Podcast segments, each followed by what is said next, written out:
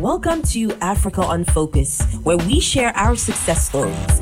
Africa, the continent, the young diaspora, entrepreneurs, influencers, change makers, and so much more. I'm Miss Abba, and this is Africa on Focus, the podcast. Really happy to uh, have him here on board on this interview before he's going to be overly booked and we can't get an opportunity to talk to him anymore. So uh, I'm just uh, grasping the opportunity. And uh, this very sh- this very guest is one that I'm really truly excited about. Uh, probably one of the few opportunities uh, before you know he hits off. Um, a startup re-engineering policy consultant. He's a researcher, lecturer, and missionary. And his 18 years of work experience has exposed him to more than 78 countries all over the world. Uh, I'm wondering if he could, you know, speak other languages alike.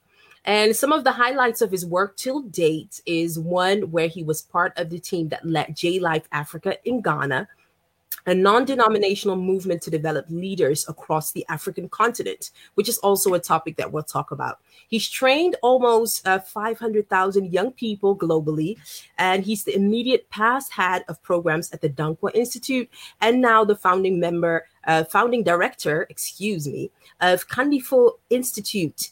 And uh, without further ado, I would really like to uh, invite him to the conversation. Let's see if, if the connection is uh, is in tune uh, as well. afternoon. Good evening. Okay. Good evening, Palgrave Boakye Danquah. Thank you for for being on the show. How are you? I'm very well. Thank you, Abba and Donnie, and a very good evening to all of you. Doing very, very well. good evening. Very good evening. Uh, I I even can see people that are watching from Ghana as of today, so I'm super super excited. uh, how has been your day? Well, today's been um, extremely good. I clogged in into the office at about 0600 a.m. early in the morning. Right. Oh wow! Um, doing a number of readings and um, doing a number of policy work. Um, President is going to be speaking in the next um, two hours to address yeah. the nation. Um, yeah. A number of measures that are being taken concerning the coronavirus, and obviously following global news on all of the racist actions that are happening around. I'm sure we'll have time to talk about it. So it's been an extremely absolutely, good. absolutely. I'm very interested uh, to to know your take on that about the craziness of our of our world. And yeah. uh, how how is the the semi lockdown in in the motherland? Because I know from family that it's uh, it's not as tight as here in Europe. Well, yes, absolutely. Um, the lockdown it's it's going very well. You know that the mutation of the virus is extremely different from what we have in Europe, and so um, it's yeah. changed a little bit as it's traveled around the world, and um, we we we're finding gradual recoveries for the number of people that have tested positives, and yeah. um, it's quite encouraging just to see a number of measures that has been put in place by Noguchi Memorial for Research Center and then yeah. KCCR in Kumasi and um, a number of the health facilities that are working very well to make sure that everybody's keeping safe. Uh, well, again, uh, uh, Mr. Uh, Boakye Danquah, thank you for uh, for being here on the show. Before we get things on, because we would really like uh, our listeners to know just as much uh, as we know about you, and of course more. Um, we would first and foremost, and that's what we ask every every person that comes on the show. We know you, you know, with the list of accomplishments and all of that. Um, but if you could describe yourself, could you share with us who is uh, is Palgrave? Well, thank you very much. Um, I've had many people ask me the meaning of my name, so maybe I'll just start from there. Uh, Palgrave is typically sure. a Jewish name. It means someone who is faithful, loyal, and committed as a friend. And so um, that's my name. So my name is Palgrave. It's my father's name. My father gave that to me. I was born on a Saturday, so I'm called Nana Kwame because I come from a royal family. Um, I was named after a man called Mr. Frimpong, so I'm, called Frimpong as well. And my family name is Boakye-Danquah. Um, I was baptized a Catholic, um, um, confirmed an Anglican as my first communication in terms of communion. I was ordained a missionary as a Baptist, and uh, I'm a full-time Baptist minister with Trinity Baptist Church in Ghana. Um, briefly, that's Palgrave. That's short and sweet.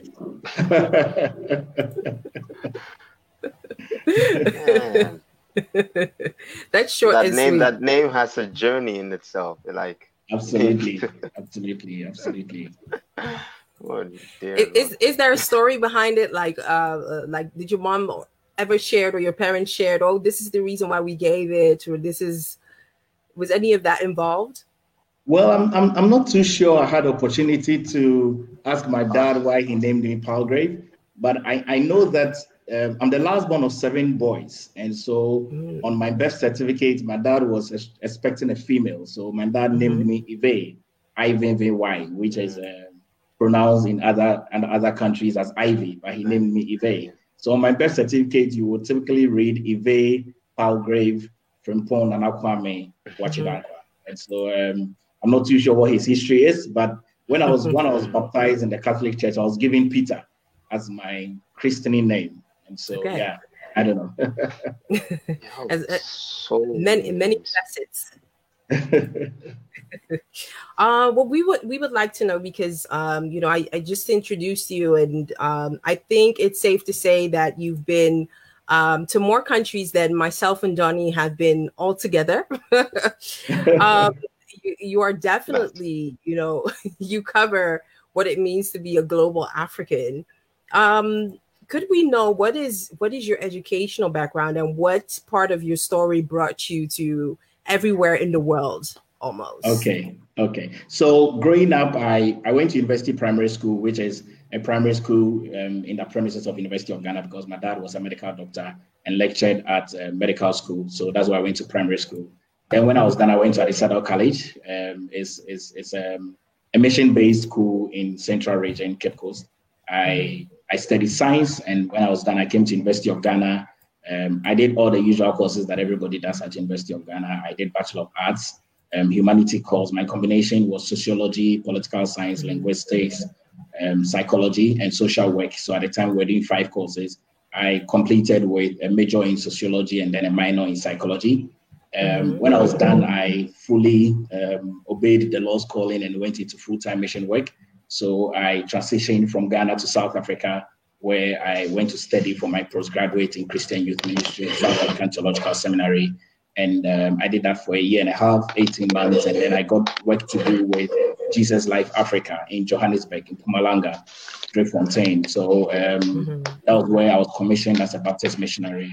And J Life gave me opportunity to travel to all the 78 countries um, mm-hmm. to basically do disciple making youth ministry, to build up youth ministry leaders to be able to do disciple making in the manner in which Jesus did. So I did some work in Middle East. I, I studied in Jerusalem, um, went to Jerusalem a number of times for um, what we call pilgrimage, but um, ours was a study tour. So I studied Jesus's life from his birth right up to his um, ascension, so crucifixion and then ascension. And um, remarkably, today is 50 days after Jesus' resurrection. So the Christian world is celebrating Pentecost today, um, which is which is just worth mentioning.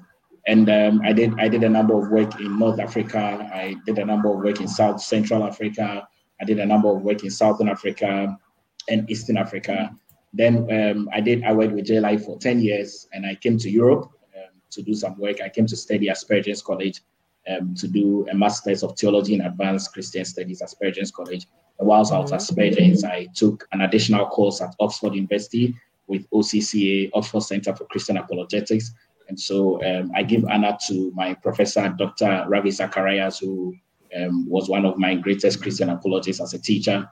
And um, I came back to Ghana to um, work with the Danquah Institute as the head of programs. I was there for one year and I moved on into other assignments to pioneer my own think tank, which is Kandifo Institute, which I'm sure we'll have time to talk about it. But yeah. in terms of education, at the moment, I'm doing an LLB, I'm reading law. Um, I'm with three semesters away to finish my LLB grad and um, be go and do my qualifications. And I'm just a few weeks away actually from completing a master's in in a Master of Arts in Conflict, Peace and Security with Kofi Annan International Center. And um, well, ahead of us by January 2021, I will start my doctoral, which actually will be my second doctoral. I'll start my mm-hmm. doctoral with um, NIPS. NIPS, NIPS is um, a doctoral school based in Ghana, but it's connected to a Swedish school. So basically. Wow. uh, speak speaking of education never ends. yeah, absolutely, Man, absolutely. I'm, I'm never ends. I love it. That that's a true example of you never stop learning. Absolutely. You need to keep the brain working every time. Yeah, I, I agree. I agree that that direction that you do is is not personally my cup of tea, but absolute have all the admiration for for for all of the knowledge that you take on, and at the same time, you know, traveling around the world. What I think is really um, interesting is, you know, there's like um, um, the big thread uh, within your whole journey is obviously the missionary work um, yet, in spite of it all, there is this other part which you always touch on, no matter where you go, and that is uh, leadership, and particularly youth leadership. Um, how did this come about, and what role does it play within all of the many facets of the work that you do? Thank you. You know that um, when you look at the global statistics, um, actually in Africa, we have 50% of Africa's population, young people being under the age of 25. Um, mm-hmm. In Ghana, we have 57% of young people being under the age of 25. And so typically, young people have a role to play when we look at the development of our various countries. When we date back to the 18th century, 17th century, 19th century, 20th century, even up until now, 21st century, you will realize that mo- most of the transformational revolutions that has happened ever in any of the countries that we have ever read about or ever visited were engaged by young people because young people are the people that will take the risk. Young people are the people that have the energy. Young people are the yeah. people that are old. Young people are the people that are serving the internet and reading some more. And so we, we realize that when it comes to the conversations of leadership, young people must be given an opportunity to come around the table to be able to share their mind. So in the next 37 years, Ghana is going to be 100. Ghana is going to be 100 in the next 37 years. It's important that when we are having policy conversations around the next 37 years, we have young people who are in their 30s, young people in their 40s, who in the next 37 years will be alive. It is it it, it really uh, well. It's important that we put this together because sometimes the, the role that the young people play is either misunderstood that the young people want to take over the responsibilities of the older people, but we do not want the young older people to leave. What we're trying to say is that there must be a reinforcement there must be a reinforcement of the younger people right. infused into the older people. So we need the older people at the table, but we need a lot more younger people at the table. So we need one third of the older people at the table, and we need two thirds of the young people at the table of the conversation when it comes around development and leadership. Mm. So does that mean rid of the, some of the older people? Not necessarily. Not necessarily. So if we if we if we take a population of 57% of the younger people being at the age of 25, and we take a population of about 18% of the older people being above 60 or 70, we can do a permutation of X number of younger people pairing up to A number of older people. So then there's a bit of a mentoring relationship. And so then the younger people can gradually transition into the older people's responsibilities at a younger age so they can be able to journey that milestone to be better understand some of the issues that they will deal with as they grow and also learn from the older people when they have some some real time experiences that they need lessons from. Yeah. So let let's let's go back so that you know people could really uh could really know what you're highlighting. And uh, by the way, I see a lot of pro uh, Kandifo Institute supporters really in the, in the timeline. for those for those of you who just tuned in, we are having a talk with uh, uh, uh Palgrave uh, Boakye-Danquah, who uh, took the time uh, live from Ghana to have a chat with us, young people um, residing in the city of Amsterdam uh, keen to support, you know, our, our motherland in every aspect, to know how uh, youth leadership uh, plays a dominant role in the development of Ghana and Af- Africa as a whole.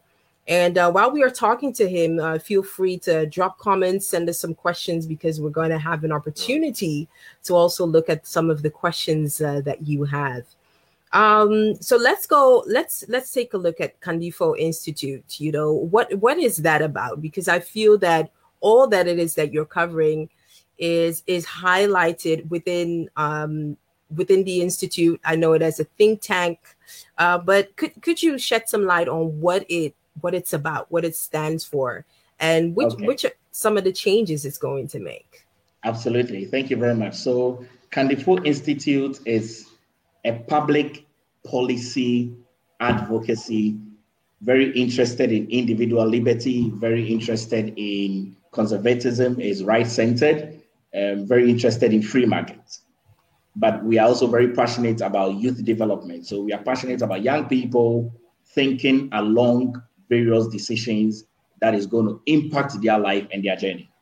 So um, Kandifo Institute, primarily I set it up um, thinking through it.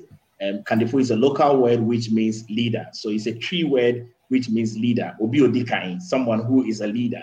And mm-hmm. uh, typically we would say a Dikanfo or a Chidifo. So the people that are leading, um, there are people that have gone ahead of us, which are the Echidifo or Omobedikaino. So that's the concept behind the Kandifo Institute.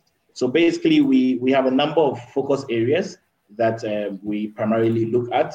We, we focus very strongly on mentoring the young people. So we have established a leadership program where experienced professionals, and this is where we talk about the elderly people, will be linked up with a number of selected mentors who will mentor them in leadership in line with their tenets and traditions that is particularly to be savvy and be able to communicate on critical issues on governance and economy.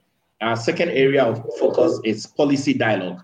So we do a number of policy dialogues where we organize regular policy dialogues on topical and critical national issues that are addressed that are addressed by eminent intellectuals to give direction on national development discourse and actions. We also focus on targeted research. Research is extremely key when it comes to African conversations because the data and the science, as we are aware in this in this season of COVID, is what is helping every single leader, every single president make the decisions going forward. So we do a number of targeted research where we do research that is of interest to government and research that is of interest to public life. We, and we always ensure that we involve the intellectual presentations of the discussions on research that are results related to governance and economy. We also do objective analysis of national issues. And so Kandifo Institute is non-partisan we do not wear any political party color. We do not have any funding from any political party. We mm-hmm. are we extremely um, nationalistic. We look at our political orientation as red, yellow, and green in terms of the national flag. And so we do objective analysis. So our institute often undertakes objective analysis on national issues, which we use data and assessment methods, which is best um, benefit cost analysis, to consider the spectrum of alternatives and also reaffirm choices and positions. And often this, this, this will predicate government decisions on objective and evidence-based analysis and reporting. We also use mm-hmm. technology for development. And so we know that we live, we live in a technological world. So I, I like this platform that we are using this evening for our conversation. Yeah. So growth, our growth is actually related to technological advancement and it's become an inexhaustible resource for efficient good governance. And COVID has shown that the third world countries that are moving from primary production into secondary production need to up their game when it comes to technology. And so we use the ICT in terms of governance and how it can contribute to the entire development of the economy. And then also we look into grassroots development. So sometimes you can be at the very highest level of leadership and then you leave the very people at the base. So I, there are conversations about rural development. So we need to be able to bridge up the gap between the rural and the urban so that the rural can become more urban and then the urban can become more modernized. And so that kind of conversation. So we never leave the grassroots out. Um, in terms of some of our initiatives that are mm-hmm. underneath the Institute, we have nine initiatives that um, we focus on very strongly. Quickly, I'll just go through that. We have an initiative that is called the Leadership Hive. So our institute usually undertakes monthly leadership series programs that is very packed and very impactful, is resourceful, and is challenging and is transformative. Since we began the institute, we have trained 1,500 young people from 10 different mm. universities. And um, usually there's a monthly series where young people will meet, will meet to educate and challenge their thoughts on how to be transformational leaders, ready to effect change in the society. And our institute often would hold a national leadership conversation because it's important that we have a bit of a national leadership agenda there are people who, mm. who suddenly rise up to leadership without any skill, without any training. We say that leadership is an art and it's a science. It must be studied. And when you have an opportunity to lead, you need to be able to use the tools and the models to be able to ensure that you are leading effectively and you are leading right, as Americans will say. We also have an initiative called the Economic Hive, which is basically an initiative that is the quarterly economic conversations which detail the concerns of the people in the country. And so, how the economy is managed and the impact of the economy on, on, on the development is extremely important. So, these economic conversations will be held at the very basic level, right up to the tertiary level. And so, when a, when a minister of finance reads the budget of the year of the pre- of the following year, it is important that we break it down to the junior ones, who the young people who are aged between five and ten, and then break it down to the college senior high people who are between age 15 and 18, and break it out to the tertiary people, so that it's not just an understanding of the working class, but everybody clearly understands it. We have an initiative called the Governance Hive. This is an initiative that I'm really very passionate about because many people misunderstand what governance is to mean politics. Politics is not governance governance governance is an extremely different thing and we we have many people that have risen up into leadership where they they mix up the two and if you mix up the conversations around governance and leadership together then it means that we are not looking into the development of the country and so our governance hive is really a governance conversations that streamlines between the ruled and the ruling. So this is where we bridge the gap between the citizens and then the government. And I've seen that this COVID has given every single government an unprecedented open effort to see the need of the people that they are ruling. And so many of the governments are, are, are doing a number of stakeholder conversations with some of the people that they are ruling. It didn't used to be that. And I, I, I, do pray and hope that post COVID, these conversations will happen where we would have the root, the ruling, having conversations with the root. And then we are very passionate about mentoring and coaching. I'm, I'm, I'm, a, I'm a product of mentoring. I'm a product of coaching. Um, in, in, when I lived in South Africa, and um, you asked if I speak any other language, but I'll give a, I'll give a, a Zulu proverb which says Ubuntu, Ubuntu, Ugabantu.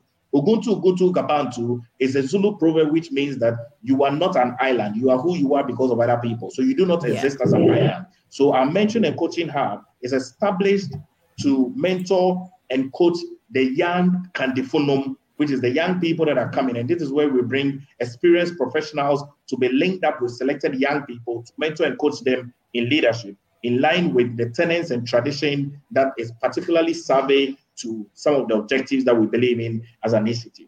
We have an initiative called Let's Go Lower. So Let's Go Lower is an initiative that looks between the conversation between young people from the ages of 13 right up to the ages of 30.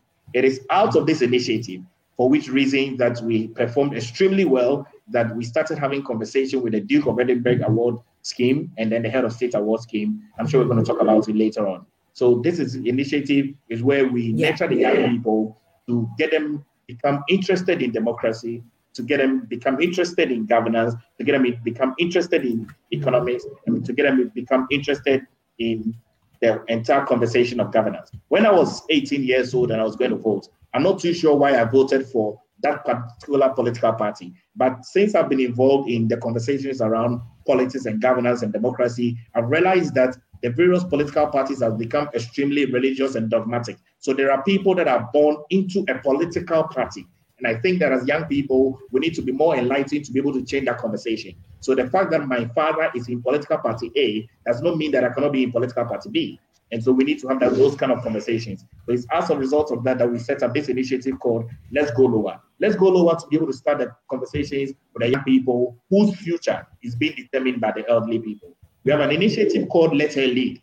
The Let Her Lead initiative is one of the primus inter pares initiatives because we hear young women and elderly women speak about women empowerment. We also hear them speak about feminism. One of the things that we want to say here very clearly that I'm happy that Donny and Abba are on the same platform because Abba has the skills that is needed for her to be on that platform. Abba is not on this platform because of her gender. And so we're having conversations that goes beyond feminism. We're having conversations that goes beyond women empowerment. And we are saying that if you're a woman, you're not marginalized you are supposed to come to the table with your skills, present your certification. And we have seen in recent times that the various persons that were sworn in to be chief justices, to be Supreme Court judge, judges, we, we've seen Professor Henrietta Mensa-Bonsu rise up to the occasion to be called to the bar, to the Supreme Court judge. And so that's it's because of her credentials. It's not because of her gender. So we have this initiative to start making sure that we start changing the narrative of feminism and start changing the narrative of women empowerment just because of the feminism aspect. We also have an initiative called um, the MP Assembly Shift. The MP assembly shift is where every single four years we change in this country, Ghana particularly, we change our parliamentarians every four years. In other countries like Liberia, it's a six-year tenure. So Liberia would typically do a 12-year tenure, but Ghana yeah. does an eight-year tenure every now and then. So we want to be able to bridge the gap between the assembly and the MPs, the members of parliament. So the members of parliament are supposed to be legislators. They are not supposed to be parliamentarians to be involved in the down the down development of the local constituencies. But because the local constituents do not understand the role of their parliamentarians, they have mixed it up for the parliamentarians to be involved in the developmental agenda of the grassroots. That is why the December 17th referendum, which the president Nana Dankwa Akufo-Addo was seeking to ensure that we take the local politics down to the MMCs and DCs, was extremely credible. But we, we couldn't run the referendum for obvious reasons that many of you may be aware of. But we want to be able to bridge the gap between the local assembly and bridge the gap between the people that are in parliament. So if you come to my constituents and you promise A, B, C, D, you shouldn't make those promises for me to vote for you and then not do anything in the three and a half years and come back again to ask for my vote. We should be able to be, you should be able to be accessible. And so this initiative is there for us as a think tank to be able to bring resources and research materials that are credibly available to the constituents and send it to the MPs for them to know what is happening in their constituents. We have two last initiatives, which is the Battle Asumge. We, we've heard of recent conversations around vigilantism. We've heard of the fact that Ghana has become a beacon of peace and has become an example to the sub-region of West Africa, and Ghana has become a gateway to the sub-region of West Africa, South Africa likewise. But there are little pockets of vigilantism and xenophobic actions. Now, it's important that we remind the young people that peace is important. I have lived in Liberia. I've seen the impact of war. Liberia is almost two thirds young people. Because of the war, every single elderly person died. And we have young people who are under 20 years old who are becoming younger parents. I don't think that anybody who has no experience war who says that peace is not important, that person should have a taste of war because no one wants war. And so we have this um, Abattoir Asomdwoe pledge where we encourage young people to pledge for peace every now and then. And then we set up our, our think tank center democratically to be thinking around elections every four years. What are the issues that are coming out from the various political parties? What are the issues that are coming out from the various presidential aspirants? Can we analyze these manifestos? Are these manifestos, do they have short term goals, medium term goals, long term goals? What does that look like for us as a country and as young people? So we have a number of these initiatives, and uh, my board is chaired by Nana Dr. Dankwa He is the president of the Chamber of Commerce, and um, I have a few. Um, i serve as the executive director. Um, my colleague Patrick Nyako is the head of policy and strategy. I have another board member, Dr. Mesa Abrampa, who is the um, director general for NDPC. NDP is the, is the National National Development Planning Commission. And also a Frifa, um, the young man who did the GPS for Ghana, Ghana postcode. He serves on my board. I have a few fellows. I have Ebenezer on my board, on my fellow Ebenezer on my fellow board, and then a number of other persons that serve around board. And um, yeah, so this is what Kandifo does. Right. Yeah. and we need um, another hour full of interview just but but that that that was the announcement donnie we're gonna have him back on the show Um, you know, upon upon my question as to um how how you were gonna do that, you know, um, because the image, you know, that we have as youngsters, especially in the diaspora, um, where often in general, African leadership as a whole, whether that be in politics or any other uh, uh, field, you know, uh, youthfulness is nowhere related in any sense to the current leaders that we that we have, not in age. and also not in in taking actions. And i love how you you know you went into detail uh, uh, of the particular programs and how you how you intend to reach the ultimate goal of of youth leadership. But what about you know convincing young people to get on board? Because um what I, one thing I know from you know often going back home, the the trust of young people is often you know uh, tainted in some way, um, especially you know, after that um, that phase of graduating, looking for a job, you know, securing uh, income, uh, that plays such a significant role in um, the distrust that a lot of young people have. So I really would like to know as to how far you've gotten. How is the convincing part of, of convincing young people up to this point? Well, thank you very much. I, I, I think that young people do not need to be convinced. Um, it's it's it's it's okay for yeah, you know, wherever you find yourself, uh, of, in terms of your sphere of work, you are involved in a political activity, and so um, politics is defined as the engagement of an activity that brings to the development of a country. And so, when young people go to look for work to do, they can still be involved in the conversations of governance, on the conversations of democracy, in the conversations of the economy, and all of that like. And so, in terms of uh, conversation with young people, we encourage young people to not necessarily be activists, but we encourage young people to do the thinking because you have a lot of the time, you have a lot of the resources available, and um, you, you you know you know what is going on. So, when mm-hmm. young people should not just look for money, young people should look for knowledge because knowledge is what will be with you for the rest of your life. Once you look for knowledge, the money will follow. I always tell young people plant seed bearing fruit. Many people do not desire to want to plant seed bearing fruit. But when you plant seeds that are good seeds, they will bear fruit. But if you plant seeds that are bad seeds, it will not bear fruit. Mm-hmm. And so it's important that as young people begin their career, whether entrepreneurial work or going into an employment, it's yeah. important that you are you allow yourself to go through the various phases of your development. Mm-hmm. because many young people start off life. I mean you know I, I didn't get here to i didn't get here in one day to to become a policy analyst and a consultant and be involved in the conversations of governance. It's it's it's you, you you shouldn't start your life in that way. You should you should go for a career. Go for a career. When you get your career all the other thing comes on board because then you have acquired enough knowledge, enough experience as you mm-hmm. keep acquiring more, and people will trust you more because then you have a track record of things that you've done in past time that can be brought into relevance in the present mm-hmm. time. Thank you. I saw you, Don. You, Don. You, were you. I think you had a question as well. I, I don't even know where to start.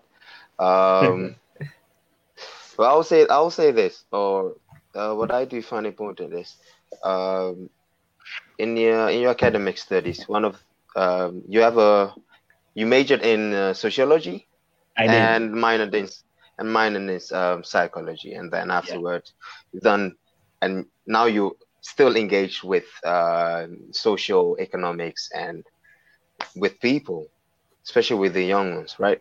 And yeah. just now, I've I have a couple of uh, questions, notes that I was writing while you were um, you were talking. But just now you did uh, make a point that that young people should, I mean, people should be looking for knowledge rather than money instead, right?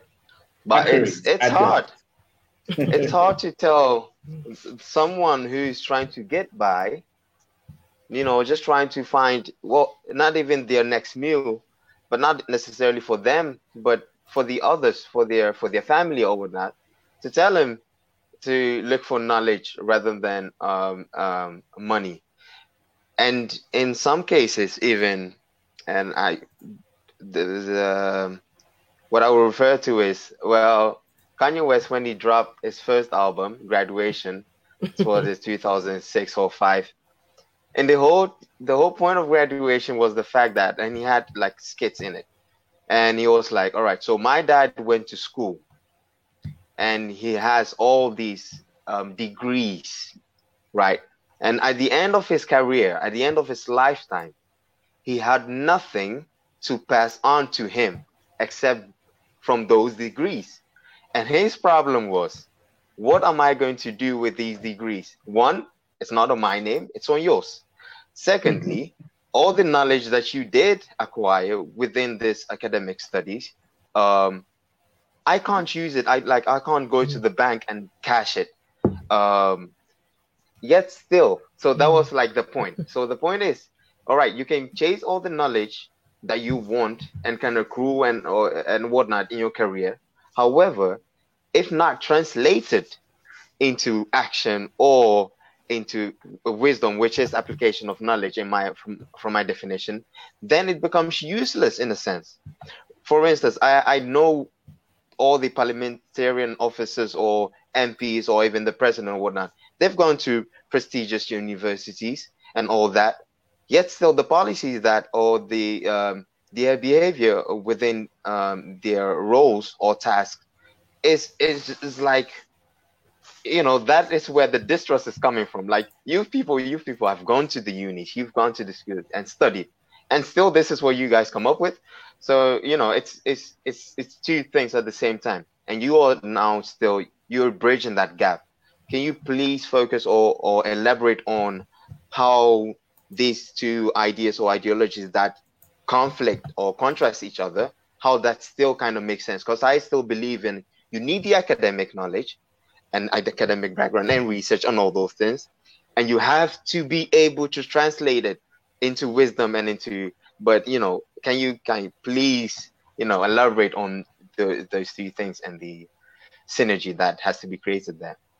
Okay, sure. Thank you, Donny. So you, are very right. Um, a forced balance of that is an abomination. And so it's extremely important that you get a holistic balance of the knowledge and you get to the holistic balance of the money.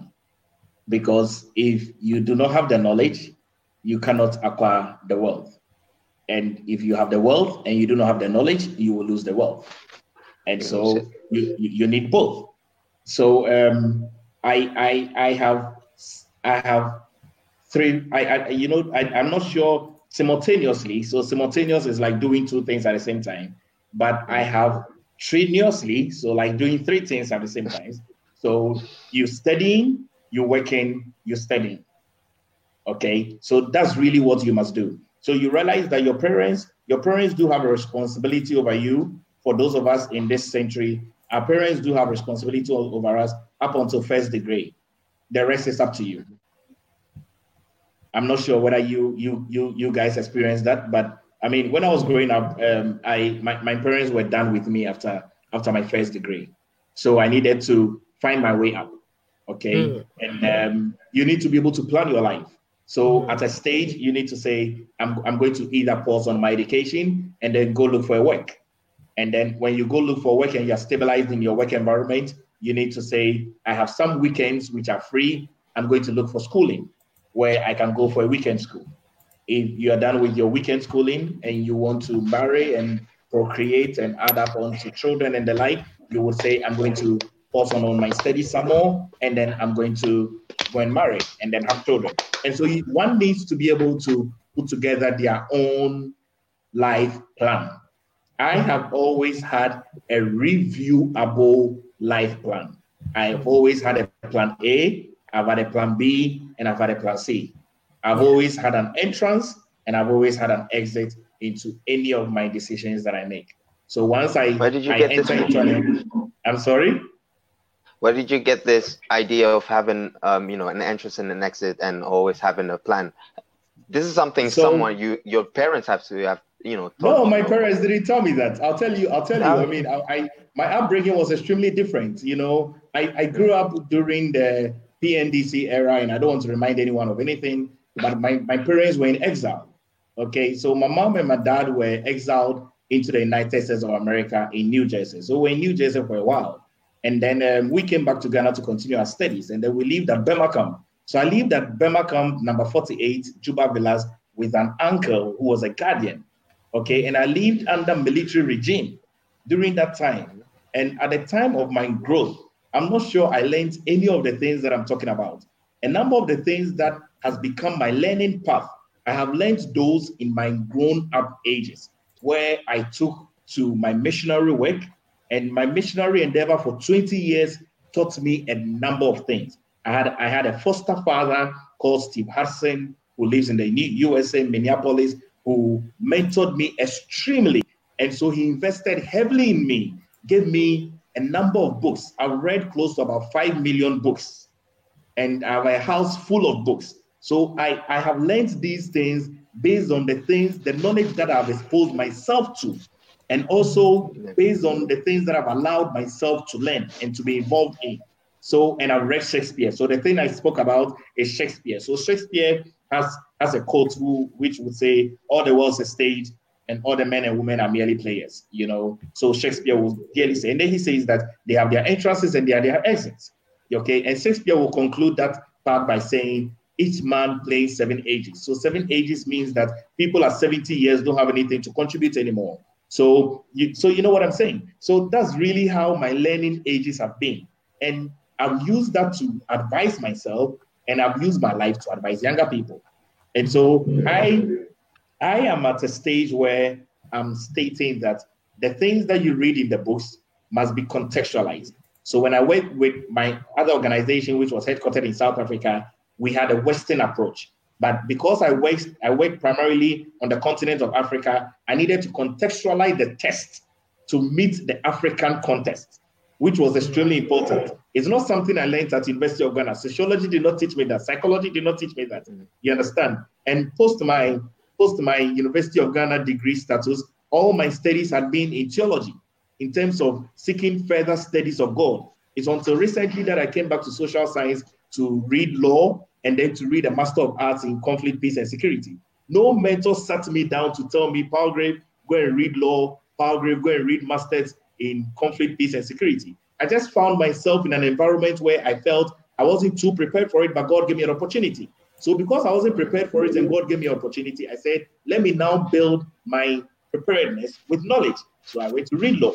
Let me build my preparedness with knowledge. So I applied to Kofi Annan. Let me build my preparedness do a PhD, a doctoral in a social science course. So I'm applying to NIPS and I'm starting in January 2021. So it's a bit of a life plan that I've put together.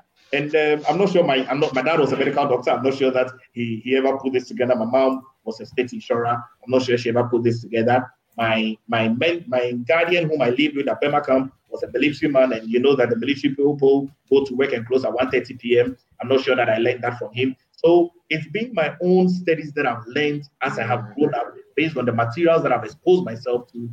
It's a Sunday. I told you I've been here since 6 a.m. I'm, I'm not sure how many people go to work on a Sunday. You understand? But it's a self-discipline that I put myself. And I'm not sure I came here at 6 a.m. because I had an interview at 6 p.m. You understand? I mean, I could have come to my office at 3 p.m. to prepare for the interview at 6 p.m. But I came at 6 a.m. Right. because I had a number of things that I had to do. So it's important that you always set yourself ahead of the game. That's what I always tell my friends. Set yourself ahead of the game. Do you personally mentor some of your uh, uh, uh, the young ones within the uh, the initiative, the mentor initiative that you uh, um, have with? I, I do. I do. Um, over the years, I've had opportunity of mentoring close to about 500,000 young people. And um, these 500,000 young people, personally, personally, wow. personally, yes, personally. And um, I've, I've kept close relationships with them over the past 20 years and counting. And so there, there are a number of pictures that I can show you of young people that I started mentoring, their testimonies that they themselves can share. Um, because sometimes you're not too sure the impact that you make in the lives of people. But one word or two, just giving up your time. You know, proud to come into this interview. There's a neighbor that is just behind my home who had a little bit of a challenge, and I needed to step down to hold that conversation. And it was extremely important to me, as much as this interview is important to me. So I'm sure that when Abba sent the message, she realized that it took a bit of time for me to respond. But I needed to immediately just in, in mitigate whatever challenge that the young people are facing. So I live my life for the young people, and I've, I've had I've had young people that have come along my way, and God has helped me. I've never looked up on I've never looked down on them because you know the young people come with no resources. They don't have money to give you. They don't have intellect to give you. They don't have anything. They come in their raw state. So you need to invest more. But one of the things that mentoring does for the mentor is that the mentee rather build up the mentor because the mentee asks poses you a question and you do not know. You, the mentor, go to read more. Then you can come back to your mentee. So that's what that's what many many mentors do not know. But intentionally as well, it's important that when you're in a mentoring relationship, you establish that relationship very well because there's accidental mentoring and there's intentional mentoring. But all the 500,000 young people that I've had, it's been an intentional mentor, mentoring. It's been with extreme intentionality. where I've had monthly conversations with them, I've had yearly conversations with them, I've reviewed their goals, and we never run our calendar January to January to December. We always run our calendar September to September. That's how we run our calendar every time. So yeah. And then one final thing. Um, that you you, you don't look down upon uh, upon uh, the young ones or uh, you know but um, just it's a you know it's a matter of semantics but when you say let's go lower lower within its uh, you know its definition could mean you know let's downgrade or to and and in your in your ideal or mission statement of of or slogan of going lower it can be misinterpreted for that you are at a high place mm-hmm. and you know you want to go step take steps lower um trying you know it, it kind of would be sounding like you patronizing the young ones um is that something you you would agree or see? Not at all not at all. So like you rightly said it's a matter of semantics but um, you yeah, know, when, when, when we look when we look to the conversations of going low i mean obviously if you are someone who is in your 50s and uh, 40s if you if you stand up to a younger person who is two years old or three years old or 14 years old you're typically maybe taller than the person. So you need to bend down your head.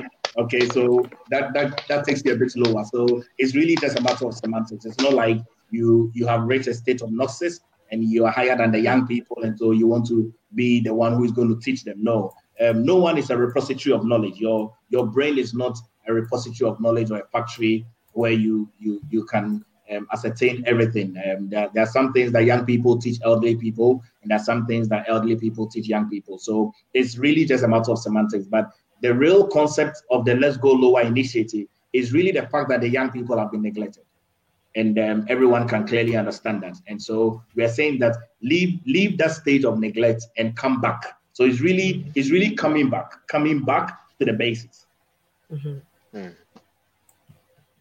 I love that um, I'm I'm so happy we have you know we will have another opportunity to talk more about uh, the institute and more about your plans at the moment. We got so many questions rolling in, and before we go into the questions of uh, of our viewers, um, I would really like to know from you because I uh, next time when we talk again, we're just going to go more into the actual meaning of youth leadership and um, also the contributions that the diaspora is making and can make, of course.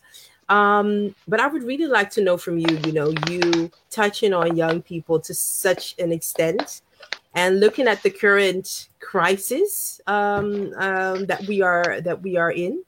Um, COVID 19, you know, which has truly impacted people globally. Uh, of course, also young people as a whole and the jobs available for young people seem to be even more uncertain. Um, what are some of the you know as a leader as a change maker as we would call it what are some of the opportunities that uh, you really feel young people should pay attention to and that you're also working on? Okay thank you very much. Um, and so covid-19 presents a lot of opportunities um, it's got its very good side and it's got its very bad side. But I'll, i like to focus on the good side. COVID 19 gives us an opportunity to move from a state of where we are to where we want to be. Mm-hmm. It shouldn't be of us refilling the gaps where we have lost. We should rather use the opportunity of COVID 19 to fast grow ourselves. So, Ghana is typically considered a third world country into development. And so we must be able to move from primary production onto mm-hmm. secondary mm-hmm. production and then mm-hmm. finally grow up into a tertiary production country. In terms of young people um, being adequately prepared within this season, I'll tell the young people that they should focus very strongly on their soft skills. And so, what I'm working on now with the Youth Employment Agency is that I'm doing a number of advocacy and I'm doing a training for soft skills. So, young people need to build their soft skills. So Donny um, made an example of the fact that um, there's not much you can get from your education in terms of your certification because um, if your parents hand over certification to you, it's not it's not something that you can live on. But mm-hmm. one of the things that you can live on is your soft skills, and you, you wouldn't get that from you wouldn't get that from your education. So soft skills are your attitude, your character, your discipline, your integrity, things of that nature. Your ability to communicate, your ability to be prompt, your ability to think upon your feet, your ability to resolve problems. I tell the young people to focus on soft skills because when you go into a, a conversation of employment and the employer wants to employ you, most employers put away the certificate because now many people are losing trust in the certification because just someone across the street can be able to gain that certificate. And so it really is not for the cream de la cream. Everybody has it. So, what is your unique selling proposition, which you can bring onto the table? Your unique selling proposition, which makes you better than the other person, is your soft skill. What are the soft skills that you can communicate? Are you quick tempered? Are you able to solve issues? What are those issues that you can look at? And so, as we look at COVID 19 and we look at youth development and we look at youth leadership, it's important that the young people are adequately prepared with these opportunities that are available for them. That's a good one. And um, what what do you also do? You also observe any uh, within the digital marketing and tech and these type of yeah futuristic industries as i would call them? Yes yes. Do you also see um opportunities in other sectors? Because uh, i'm just um calling out to be an example. Some of the the the sectors that you also focus on is agriculture for instance um, yet in in on a general level we look at digital marketing tech and and these particular industries to be the industry for the future um, do you see do you observe any major developments that young people should attend to in other sectors or specific industries I agree. Um, you know, tech is one of the things that young people need to start focusing on. So if we if we enter into the environment of AI, which uh, many people are speaking about. So artificial intelligence is one of the things. Robotics is one of the things that is coming up. Uh, mm-hmm. My my friends and colleagues who live in the US have robots sending them their parcels when they buy things. Um, mm-hmm. So robots are doing deliveries, and very soon, uh, very soon, the human the human force labor is going to be replaced by AI. So we, we encourage young people to be able to pick up courses and mm-hmm. be able to start coding if, if you can, I, I, I used to script in Java and Oracle. So if you can script in Java, you can script in Oracle or C++. I'm sure there are other better versions that has come up. Maybe these things look too yeah. old, but I mean, whichever whichever field that you can get in terms of building up um, your your your your experience when it comes to the tech world is is, is something that you should open up yourself to because mm-hmm. that's where the world is going into. The world is moving from the old way of doing things and embracing a new way of doing things. And the digital world is what it is. So economists and, and policies are going digital, and whatever is being done is we're taking into consideration how do we digitize this because the economy is going digital. Very soon, many people will not like to be holding money, so currencies is going digital, you know, and so those things are important for us to start looking into it. Mm-hmm. Well noted. Um, before we even gonna gonna round it up, which which I wish we had so much more time, but I know the president's address is also very important uh, around uh, a later time in uh, in Ghana. Um, we have uh, we have Lady Charity Akpagbe Ofosuhene. Uh, who says Kandifo, I agree, uh, comes at the right time to initiate intentional mentorship which we basically need in Africa right now. Do you agree that that mentorship hasn't really been uh, defined to its full right uh, within Ghana? Well, thank you very much. I think that I'll, I'll take the perspective even beyond Ghana and uh, make right. it an African one um, because I, I have a bit of an understanding of the African continent and what it looks like. You know, in, in Africa, we believe that elders must be head and children must not be seen.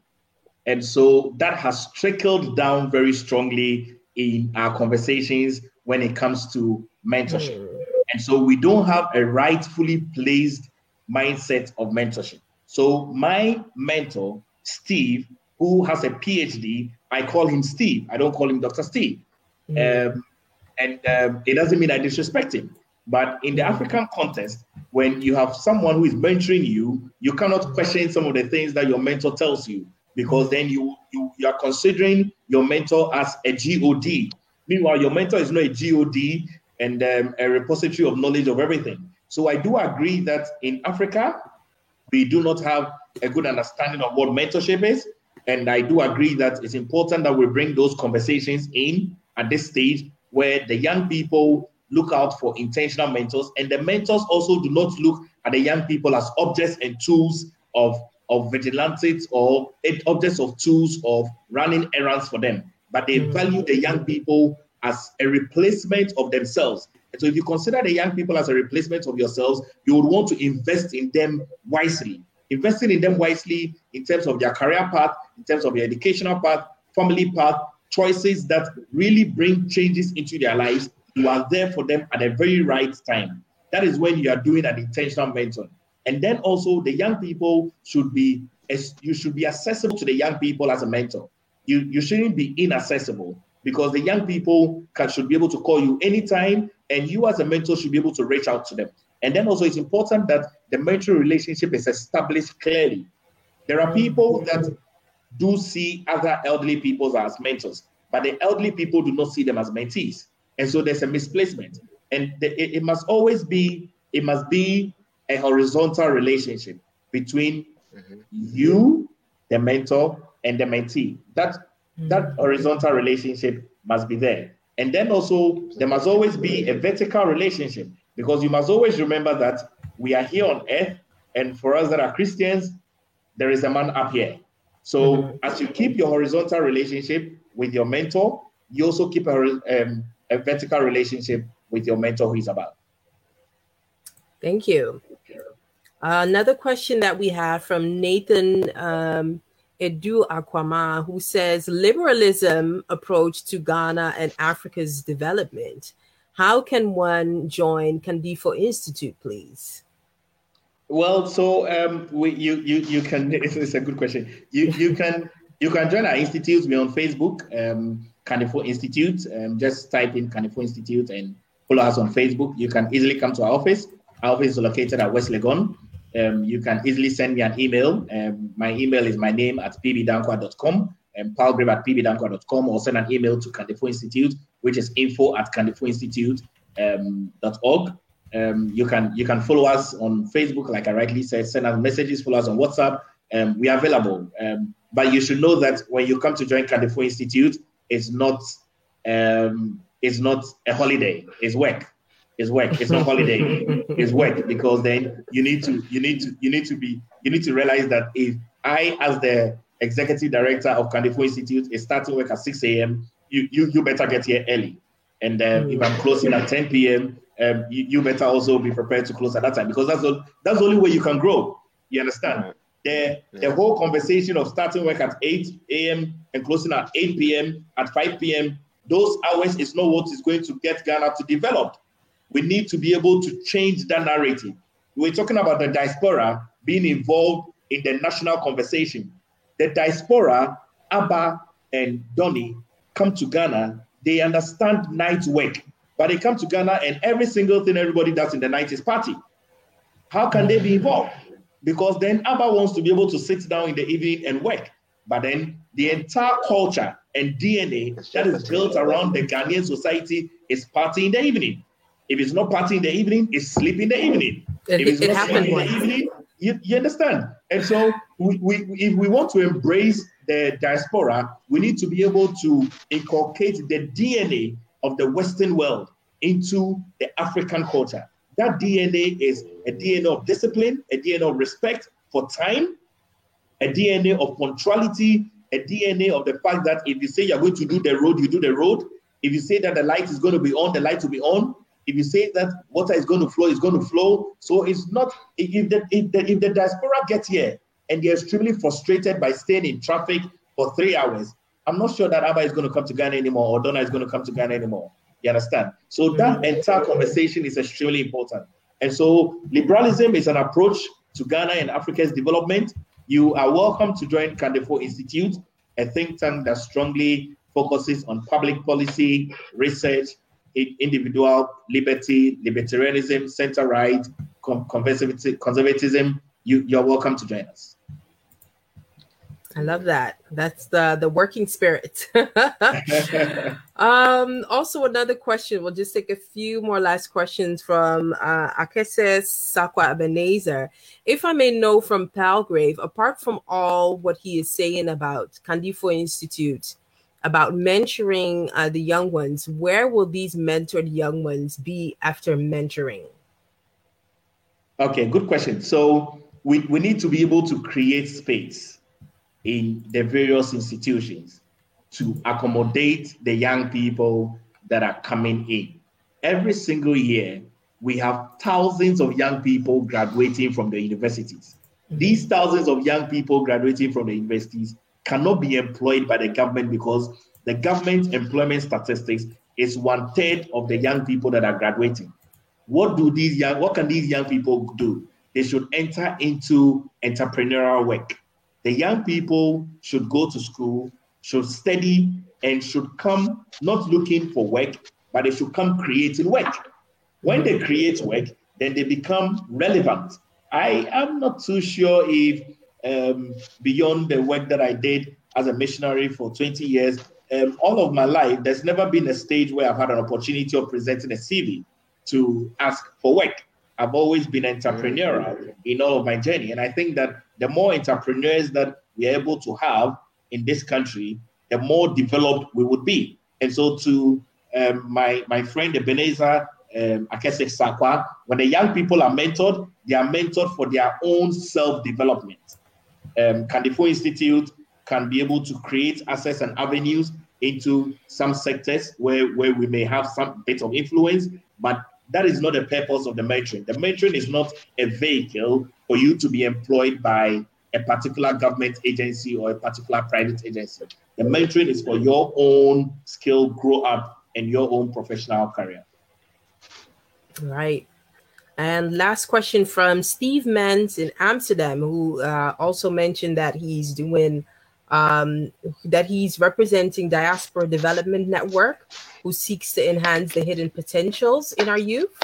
Uh, he would like to link up, and his uh, question is Your answer to the job creation, DDN Holland has contracted a company lawyer who has gotten us an investor opportunities network to build machine shops in all the 16 regions of Ghana to produce gadgets and small machines to do mass mechanical farming to feed the nation. Uh, with that said, uh, Palgrave, when you hear of these initiatives, do you see any potential when it comes to working with yourself and with uh, the young leaders that you are, are, are working on? Absolutely, absolutely. I mean, um, these are good times and these are good opportunities. We we have a pool of young people that we are mentoring, and so oftentimes people rely on us because um, they appreciate our credibility and how rigorous we go through with our mentoring. That when we give them young people to either be serving in their organizations, they are going to be extremely credible because we ourselves are credible. And so, yes, um, we, we do welcome these opportunities. And um, I'm, I'm, sure Steve is going to stay in touch. I'm sure I'm going to get his details from you as well. And then Absolutely. we'll keep on the conversation. And so we, we're extremely open. Uh, we want to see the development of Ghana we want to see the development of this continent. We want to see a young person becoming an AU chairperson who is bringing up this continent. You know, Nelson Mandela, may his soul rest in peace, gave us a good example of someone who fought for the independence and the apartheid to end in Liberia. The reason why he went to jail was the fact that he was fighting for equal rights. When he achieved that, and was president, he immediately handed over his presidency after the first four year term to Thabo Mbeki as his successor. We should be able to start learning from such examples that if if we fight for something, it's not it's not about us leading that path. We always need to get a successor. And I think that Africa will fail if Africa does not get successors to be able to equally sit around the table with our Western brothers and sisters. Mm. On that note, I um, I think we have so much left to be discussing on uh, the next time when we will have you here on the show uh, to go more a bit in depth on uh, youth leadership and the responsibility that uh, our leaders, our current leaders, and our upcoming leaders have, especially as it relates to uh, our continent. Um, one thing, one thing I would really like to know from you, Palgrave, uh, you have a lot of young people who seek to make impact uh, in in whatever industry or whatever sector that they they they look to work in.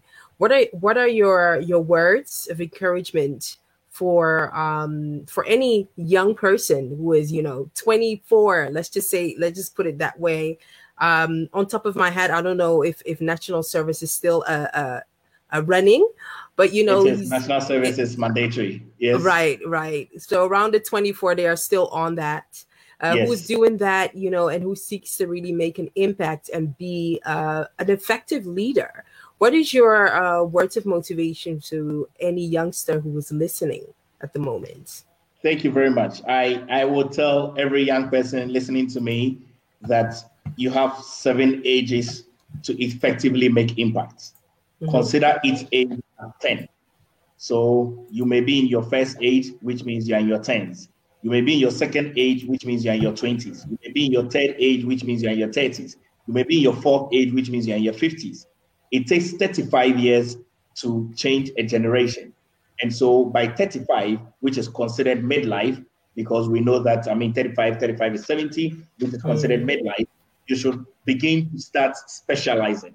So um, the 20s are years of experiencing. So galvanize all the experience that you can. Right. Volunteer a number of places. Try out anything and everything. When you begin to enter into your 30s, which is your third age, you need to start specializing. You need to start specializing. And so at the end of your 30s, the reason why they say that life begins at 40, which is in your fourth, is that you have specialized and now you have decided that this is what you're going to do. So hmm. in your fourth to your seventh, you have 30 years to cause an impact and to leave a legacy. So my encouragement to every young person listening to me is that stop the partying when it's your birthday, stop the partying. go into solitude. Hmm. Take time to think about your life because in, in, in reality, you end your birthday in your celebration. So if someone is 40 years old today, the person is actually beginning the 41st year on the day of the person's 40th birthday. And so it's really not time for you to celebrate because then mm-hmm. it's really time for you to see that you're growing and um, when you begin to look at your past life and your past pictures, you should be able to ask yourself, Am I happy with what I did? Or am I going to be happy with what I'm going to do? Yeah we ne- ne- for next for next interview i really want to ask you uh, some questions about that. Uh, should life be partyless? I, w- I would really like to know for you but we'll save that up for, for next time. Um, i just want to give a, a, few last shout out to those that engage with it, uh, with us in this conversation. Um, a charity um, i would really like to give a shout out to you uh, patrick Nankon also, uh, a shout out to you who says Kandifo Institute all the way, watching you from Birmingham, UK. And yes, Patrick, uh, Patrick, Patrick is, is is a fellow, and he's our head of policy and strategy.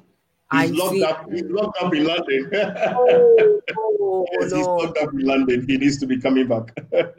he needs to stay healthy. He needs to stay uh, stay on his yeah, on his toes. Absolutely. and also a shout out to uh, Eben, uh, who's a boss man who who made sure that this uh, conversation could even happen. Yes. Um, shout out to you, Evan, for also tuning in every week with me. Mileba Duncan Amos, shout out to you for tuning into this conversation. And of course, our contact here from Amsterdam, Steve Menz Amsterdam, uh, who is from the Diaspora Development Network and who likes to get in touch with uh, Palgrave. Thanks so much for tuning in. Palgrave, we have two questions. One is random, one is relevant the the the last one is actually do you have shout out? And the first one is we always ask this what is currently on your playlist? Oh in terms of song? In terms of song yes. Oh okay. Uh, I, I think earlier today i was i was listening to a song by victoria Orenze. Uh, victoria Orenze is a nigerian gospel artist and i uh, she she's actually one of my favorite gospel artists she mm-hmm. is extremely soulful and right. uh, she is very relevant for me when it comes to spirituality. She brings me back to the cross. And so, in right. terms of my playlist, Victoria Renzi makes it every day. Love that. And shout outs. Thank you. Do you uh, have any last shout outs or? Oh, shout out. Yes. So I've been I've been working the whole day with um, my PA. I, I just would like to say thank you to her. Um, she's called Nanaba um, Anaman. Uh, she's she's really one of the young people that we are growing and mentoring. I want to say shout out to her as well. And um, shout out to everyone. It's just too many people to mention. So I rather like to keep it simple. I'm, I'm, grateful to you, Donny, and grateful to, I, I, give my shout out to three people. So my PA, Donny, and Abba. great. Great. Yeah. and, and, it would be great to, uh, to you know, because in uh, next week we have our normal Women About Business segment. But after that, you'll be back on the show to talk to us some more. We have loads of questions uh, and especially touching on uh, youth leadership what that specifically means for us and how the diaspora could be a part. Uh, now is really also where the focus is on the diaspora a lot, uh, where the brain drainage somehow needs to be reversed. Absolutely. So, uh, so we're really uh, looking uh, on your thoughts uh, relating to that. Thank you so much for giving us some much. of your time and uh, we'll be catching you in uh, in two weeks. Thank you for listening to Africa on Focus. We air live every Sunday on High Radio from 7 p.m. Amsterdam time. Join the Africa on Focus platform on Facebook, Instagram, and Twitter at Africa on Focus, or visit www.africaonfocus.com. And follow me on all your social platforms Twitter, Facebook, and Instagram at Miss Abba. Shout out to High Radio and Q Vibe for the jingle.